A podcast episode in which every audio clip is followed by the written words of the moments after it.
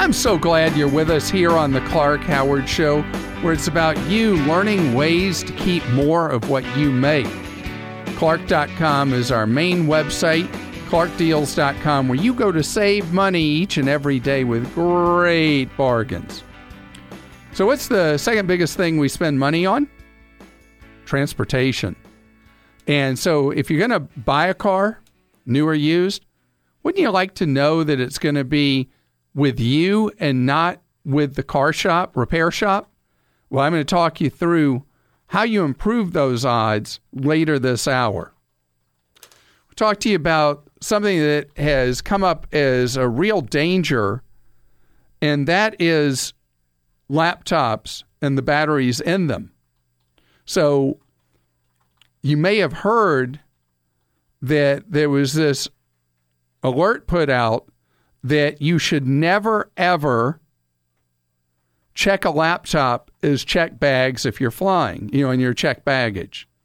Because in the cargo hold, a laptop battery can end up spontaneously combusting, and the fire cannot necessarily be contained at all inside the cargo hold. But a laptop that would catch fire in the passenger area, people are going to see it, they're going to smell it, they're going to know it. And with the fire equipment in the passenger cabin, it may be upsetting to people, but the fire will be able to be put out. And, you know, there was the problem was it one or two years ago with the Note 7 from Samsung that the batteries, they had had a design manufacturing defect and the batteries were spontaneously combusting. Well, they figured out why that happened and all that. But regardless, batteries are potentially unstable. And I would recommend to you, uh, you know, soon it, it's likely to be required worldwide that you never check a laptop, but that you not charge a laptop while you're sleeping there is apparently an enhanced risk that a laptop could catch fire when you're charging versus just sitting there. And I know a lot of people will work with a laptop all day. You get home, you plug it in, it's charging while you're sleeping. And that's a danger level that is unnecessary for you to take. So while you're awake, you charge it. When you're asleep, you unplug the charger just to improve the safety quotient for you. And the issue of spontaneous combustion with batteries, eventually we'll come up with a way to prevent that. I just have faith in science and chemists. But for right now, just take simple precautions to be protective of yourself, your family, and if you're flying, your fellow customers on the flight. Colette is with us on the Clark Howard Show. Hi, Colette. How are you?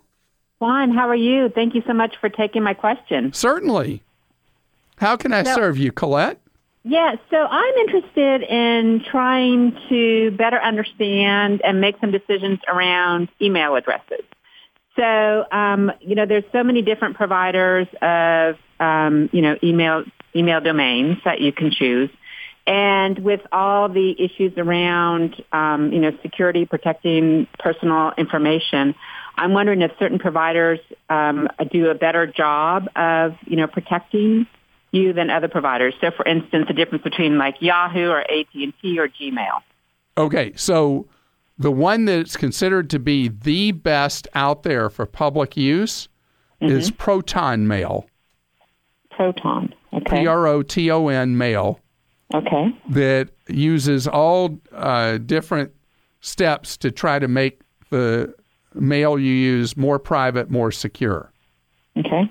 And Gmail has a new system that if you really want to make your mail as secure as possible, Gmail has something that uh, you could think of it as as three step authentication. You mm-hmm. have to sign into it. Uh, you can have a one time use code texted to you, and you also have to use a digital key. A digital key is a physical device that if you don't have it with you when you want to go on the mail, you cannot get into your own mail. And they call it advanced protection. And the techies are pretty ecstatic about it. So uh, there's Proton Mail is specifically about your communications being private from any private uh, prying eyes, and the Google Advanced Protection is more specifically about making sure, as best as you possibly can, that even an, a very skilled hacker would not be able to get into your Gmail. Now, that digital key, is that something that is, you know, is something that you would use on a phone if you're accessing your email on a phone or on a computer? And are there different ones? And are there charges? Yeah, so a uh, digital key costs typically around fifteen to twenty-five dollars. Mm-hmm. Most often, right around twenty. In fact, uh, Google has for their Gmail, they've got a click over where you can see different sellers of the keys mm-hmm. and how they actually work with each device that you have. Mm-hmm. Okay. And then without this digital key, is Gmail considered up there in terms of protecting, you know, prior to the this new digital key? I don't that- think I don't think that any email is especially safe from people that would hack in, mm-hmm. and that's why the digital key is something that the people that are really into privacy that are techies are so excited about it. Mm-hmm. Mm-hmm. And Yahoo, uh, if you are a user of Yahoo, you know that every Yahoo user in the world, all 3 billion Yahoo users, had their credentials breached. Mm-hmm. So Yahoo is definitely not a safe option. Okay. So I think that looking at the Proton Mail, looking at doing the advanced security with Gmail would be a good start if you want to get as private as possible with your email. Scott's with us on the Clark Howard Show. Hello, Scott. Hey, Clark. Scott, you have a dilemma about the wallet with the biggest expense we have in our lives. Tell me. Well, my wife and I, we're uh, we're looking to move move away from where we're currently at. We're currently staying with her grandmother to kind of help out with her health, and it's more so a convenience thing for us as well.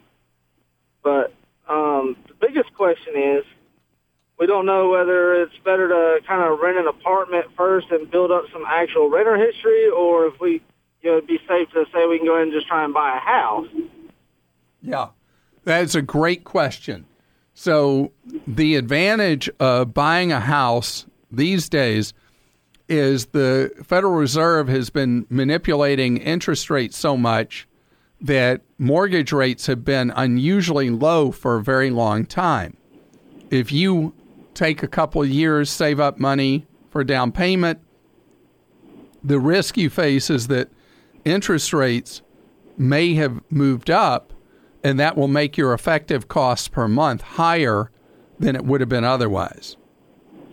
But Well, the go ahead. the other the other problem that you know is more so of a concern is like you know as far as credit wise as well because my wife she she has fairly decent credit you know in the upper six hundreds but whereas mine you know at 18 I got mixed up with some student loans so I'm trying to kind of correct that and fix it and it's going up but it's still not quite there yet so the real you know that begins to come into play for us as well as so like Sure. what exactly do we do and how do we do it Well, that is a that's a wonderful question, and there is no one right answer to that. Uh, you know, if you could qualify for a mortgage based on your wife's income alone, then you could potentially consider going ahead and buying a home.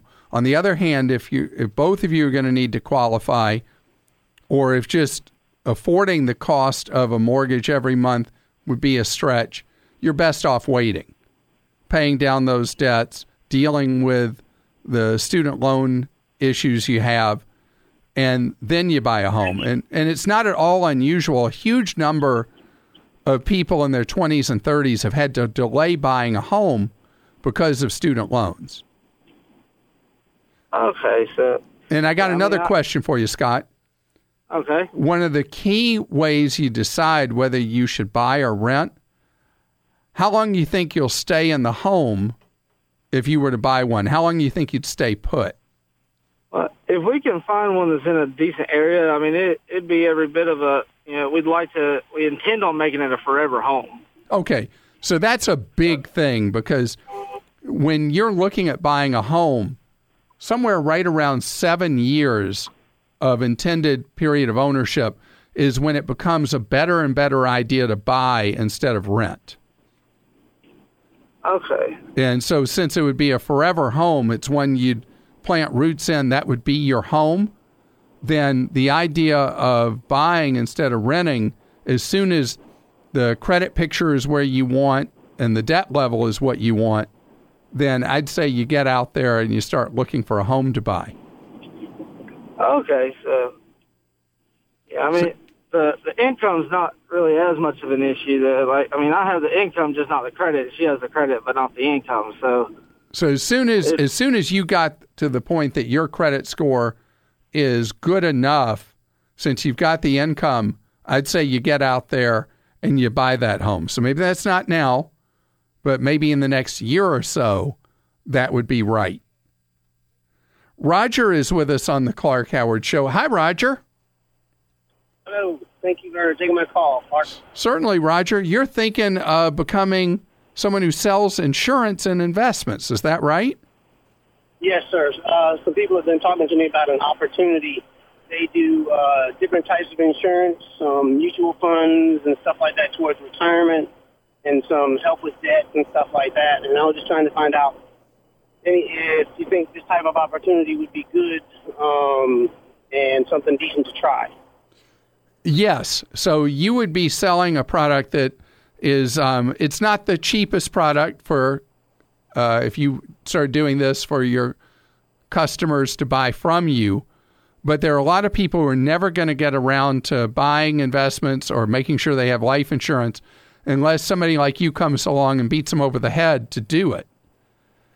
So there's a need in the marketplace, and it needs to be something that you'd really enjoy, and that you would be there to to serve the people who would become your clients, not just in selling them something, but that you'd really be following up and following through with them to make sure they're staying on their targets and trying to reach the goals that you've helped them figure out they need. You know, it's not about selling somebody mutual funds or insurance. It's about the bigger thing, which is what's somebody trying to accomplish? What goals do they have? And how you can help meet that with the line of products you'd be selling. Okay. Okay. And would you be doing this full time or part time? Starting out part time and hopefully turning it into a full time career. Okay.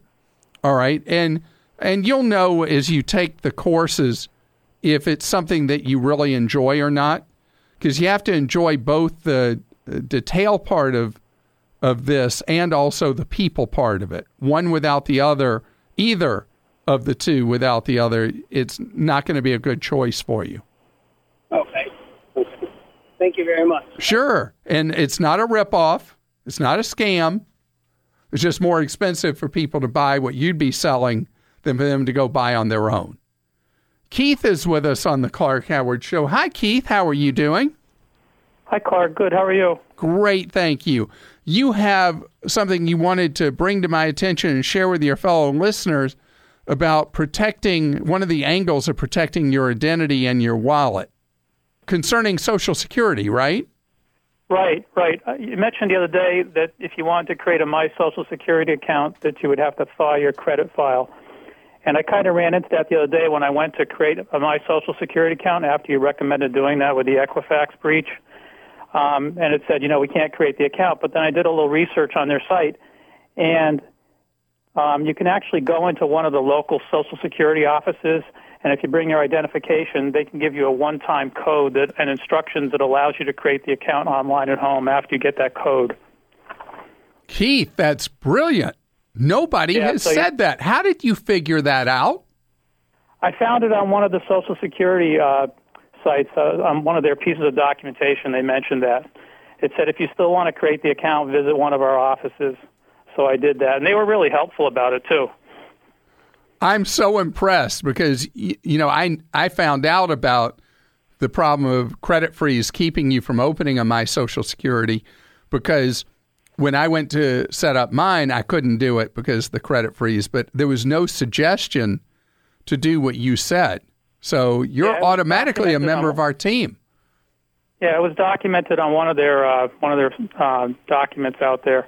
Uh, how long And, did it um, take you waiting at a social security office to see someone to get I, that I probably code waited probably like 15 minutes. It really wasn't bad, and the people were very helpful there. Well, that's really great. So I just need Yeah, to so- go familiarize myself with the people at my closest Social Security office. Yeah, they, they were they were very helpful. I was pleased with it. So And, and any inside scoop about what day of the week is best for somebody to do that? I think I went on a it might have been a Tuesday. I think And not crowded. I went first. yeah I went first thing in the morning, and there were like two or three people ahead of me, but it wasn't too bad. Two or three. The last time I, I took somebody who was older to the Social Security office, we walked in and it looked like every American citizen who was about to request Social Security was all there at once. And you only had two or three. Yeah. Okay, that's really great. So you're a lucky guy. I need to find out from you what numbers to play in the lottery. If I would play a lottery, which I won't, glad you're with us here on the Clark Howard Show, where it's about your empowerment with knowledge so you can save more, spend less, and don't let anyone ever rip you off. You got a question for me? Go to clark.com slash ask. You have a question you just want answered. Well, at clark.com, you move down the main screen, you can get free off the air advice. You'll see the phone number and the hours you can call in and talk with a member of Team Clark. This has been a service of our show. Soon we'll have our 25th birthday of answering your questions off the air. So occasionally I'll take a call from somebody who's driving the same car they've had for 25 years. That's like a real wow, right? But what's more and more common is when I hear from somebody who has a car they've had on the road 15 or more years. And the average age of a vehicle on the road is bumping up against 12 years. And that's because vehicles are made so much better than they used to be, so much more reliable. And the car market is so intensely competitive that fear is a great motivator. And so the automakers really work at it. Uh, Consumer Reports has come up with their annual reliability ratings showing what vehicles, what brands, and then individual vehicles are the most reliable. And the most reliable vehicle sold in the country is the Toyota brand. And what's funny is Toyota beat its rich brother, Lexus, because Toyota owns Lexus. Lexus usually at the top, but Lexus trails Toyota. What I find especially interesting is that the third most reliable brand is a bargain brand, Kia. Kia is one of the least expensive overall for a brand of vehicles you can buy SUVs, cars, whatever. And it is incredibly reliable through their vehicle lineup. Now, who's right behind them? Audi and BMW. And it's unusual for the German brands to rank so high in reliability because their vehicles tend to be so complicated. But here they are, and Consumer Reports crunches massive data to come up with these numbers to figure out what's most reliable. And there you have Audi and BMW, which is very important because huge number of Audi and BMW buyers buy them used after somebody's returned them from one of those three-year leases. So buying something that shows very high predicted reliability, a great idea. So what's oh, and I should tell you, Subaru came in behind Audi and BMW. First American nameplate, Buick at eighth place. Now, what's not reliable? The least reliable Ram and Dodge. And they're in a virtual dead heat as the least reliable vehicles you can buy, followed by Volvo and Lincoln. So the full list you'll see in news stories if you're not a Consumer Reports subscriber. And you can see for a brand you're considering buying how reliable or not reliable it is. Lisa's with us on the Clark Howard Show. Lisa, how's it going with you? Everything's going great, thank you. How are you? Wonderful, thanks. Lisa, Good. you were seeing these pitches on TV or on the web or uh, maybe hearing an ad on radio for doing what? Exactly. I heard an ad on the radio that is supposed to protect you uh, against title fraud, aka house stealing. And it is geared primarily towards people who have a large amount of equity in their home or outright own their home. And they claim that it's possible for, you know, the bad guy to figure out, hey, this guy's got some equity in their house, and they steal the title from them. I forget exactly how the bad guy does it because I can't my brain doesn't work that way. And uh-huh. so they, you know, there's kind of a scare tactic here saying that they can protect you. Um, All right. They, so they cannot protect you. But a bit of trivia. What mm-hmm. percent of Americans that are buying or own a home, what percent do you think own their home free and clear? I would think it's about 8%. How about a third? Oh, wow. Isn't that something? That is something. Because there are people who think they'll never be able to really own a home, that they'll always be beholden to a mortgage company. Right. But you got about one in three that own it free and clear. Okay. So the issue and the fear is that a con artist comes in and cons either uh, the local authorities or a lender or both mm-hmm. to mm-hmm. equity strip from the home or completely strip ownership of the home. And the the products being peddled and they're being peddled every media you can think of and they mm-hmm. tend to charge 10 to 15 dollars a month is kind of the range. Exactly. They're kind of like credit monitoring for home titles. Okay. So they're not able to prevent these crimes from taking place.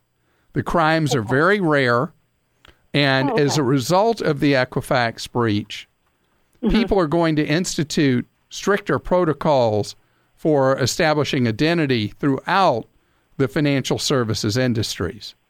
So okay. I'm not of a mind that you should even think about spending this money. Okay. And that's kind of what I was thinking, but they do, you know, of course, claim that they have proprietary technology. Yeah, yeah, yeah, yeah, yeah, yeah. Yeah, well. yeah. yeah. Um, and details, right? as was pointed out to us, we uh, I wanted to verify my gut on this, and we talked to three different real estate lawyers that in a lot of jurisdictions in the country, the paperwork trail is so slow on ownership title changes that it would be months after some monkey business has gone on before you'd actually know from one of these subscription monitoring services. So save your money. Scott's with us on the Clark Howard Show. Hello, Scott. Hey, how you doing, Clark? Great, thank you, Scott. I love your question. Yeah, so it's, it falls under the category of uh, saving more uh, that you talk about a lot.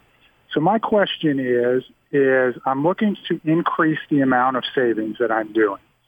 And I'm above the point in my 401k at which my company is matching already. But they also offer an opportunity to buy company stock at a discounted price. They give you a 15% um, discount or 25% discount? 50, yeah, 15% off uh, the list price of the stock. I love so that. It's like we're going in to buy a car. Today yeah. and today only, 15% off any car on the lot. Yeah. But this is ongoing. You get so if a stock's selling for a hundred bucks, you pay eighty five a share. Exactly.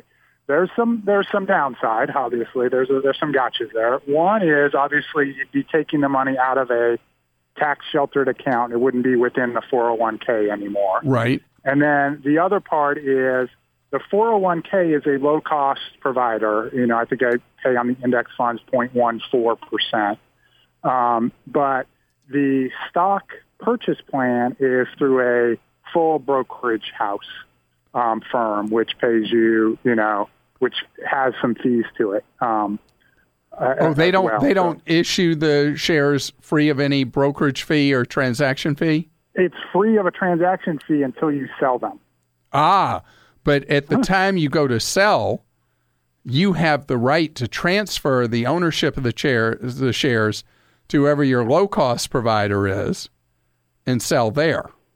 Ah, okay, I didn't know about So that. So it's that very option. common that people will move brokerage holdings from one provider to another. And so if your employer has made what to me is a terrible decision and is using a high cost brokerage, you just at the end of the game you move it. But there's something else core to this. And that is it's dangerous to get your paycheck from an organization that you're also invested in. But because of the 15% discount on share purchase price, putting some money into it is not a terrible risk. You know, if you heavily go into taking money that you're choosing to put aside for the future into this stock ownership thing, that would be a mistake. But if it's like a side thing to what you're doing saving for your future, I think go for it. Okay, uh, that, that helps. And, and can I ask just a quick follow up on uh, well a side question there? Okay? Yeah. So um, you know, the the the 401k has the option of doing a Roth 401k or a traditional 401k. Do you have a rule of thumb of should you mix it? Should it be all in one? You know, should it change as you get older or? uh, yeah. Okay. So up to age 45, unless you're an ultra high income earner, the advantages of the years highly weigh in favor of doing a Roth 401k instead of the regular. Okay. Um, if you are not a high income earner, you're a moderate income earner, then continuing to do the Roth 401k would still be applicable even past age 45. Okay. So it's really your tax bracket ultimately makes that decision because the reason I say that is that if you are a high income earner paying a high tax rate, then you have odds favoring you in retirement being in an equal or lower tax bracket. If you're a moderate income earner with an aging population, the odds are eventually we're going to have higher tax brackets, and it's better to not have the tax break now so that you have the money tax free later. All right. Well, that helps. Thanks, Clark. I appreciate the the answer. Sure, have a great day. And John joins us on the Clark Howard Show. Hi, John. Hey, Clark. Great, great to talk to you. Great having you here. You were thinking of becoming, well, kind of like a cross between a landlord and a hotelier. Yeah, I was thinking about it. Um, we we built a, uh, kind of a, a separate apartment for my grandmother when she moved up um, in 2007. She passed away in 2013 at the age of 100. Wow, she lived to hundred. Yeah, yeah, she had a nice long life for sure. Um, and uh, but ever since she passed away, we've had this separate apartment that it, it just kind of sits there. I mean, we have when we have family up, it's kind of a nice place for them to be able to go and get some privacy. But a lot Oh, of wait, wait, wait. the- For them to get some privacy or for you to get some privacy?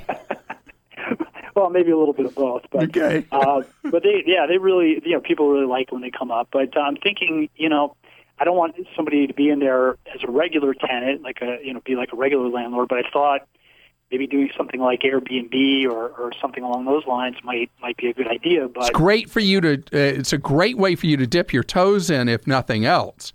yeah, Because if you sign somebody to a year's lease and you're like, "This is a nightmare. Why did we do this?" If you Yeah. do Airbnb, it's you know it's very low risk, and you do it as much or as little as you want because you choose how much availability you put up on the calendar.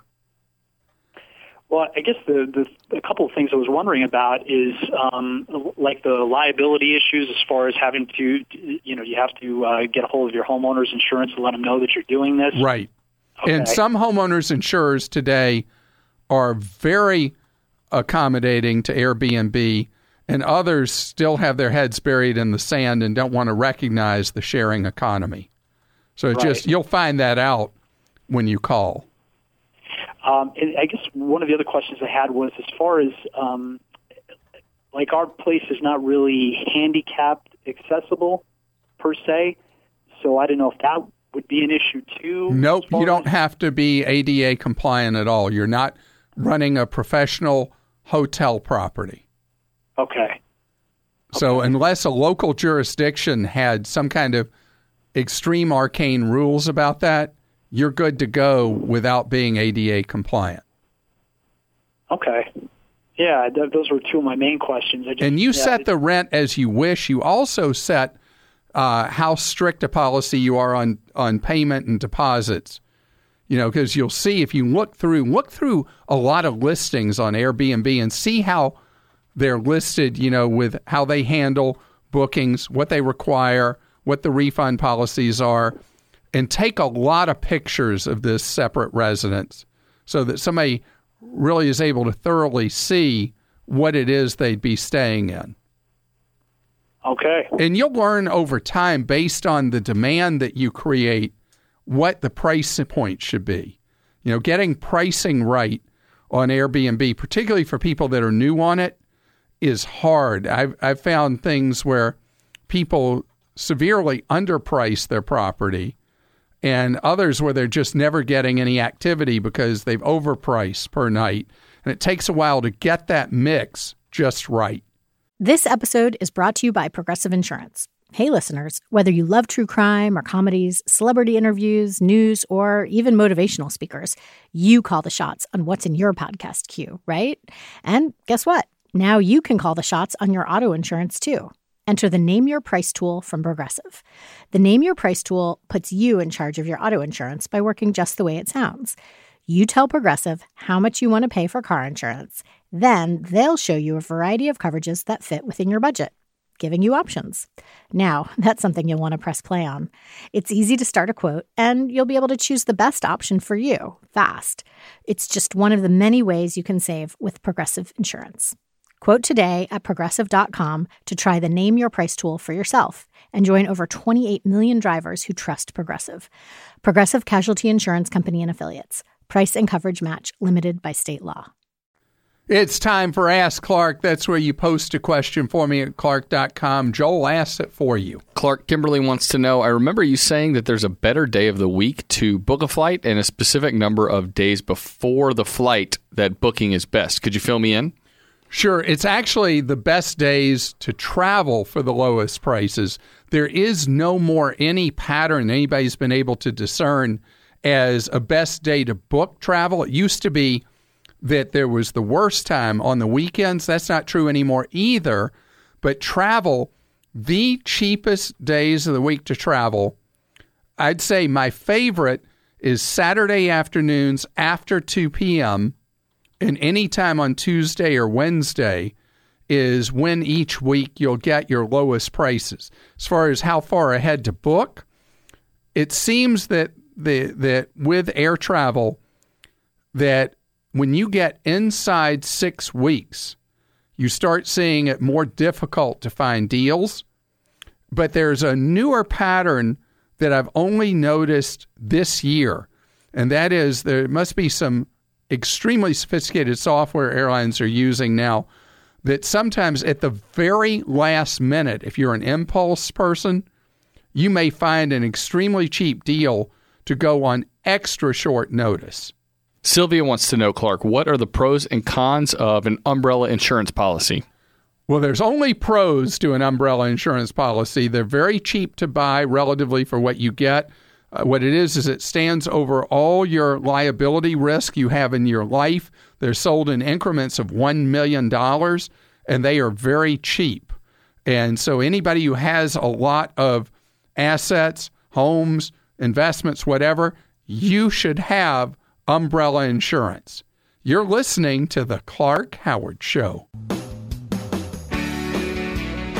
I appreciate you tuning into The Clark Howard Show. And if you'd like more fun stuff to listen to by podcast, well, we have our Empowerment Zone. This is where you get to hear the stories of people that have done amazing things, either in overcoming hardship in their lives or things they've done to accomplish. Go to clark.com slash empowerment zone.